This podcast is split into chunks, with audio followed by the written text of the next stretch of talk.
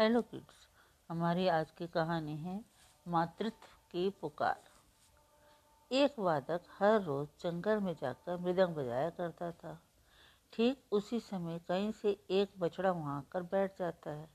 एक दिन संगीतकार ने बछड़े से सवाल किया, मेरा राग अच्छा है या फिर मेरा गायन? जो तू रोज यहाँ कर बैठ जाता है। तभी बछड़ा बोला, ये तो मैं नहीं जानता। कि आपकी लय ताल क्या है? मैं तो बस इतना जानता हूँ कि आपके मृदंग में जो चमड़ा लगा हुआ है, वह मेरी माँ का है। जब भी उस पर चोट पड़ती है तो मुझे लगता है कि माँ पुकार रही है। Thank you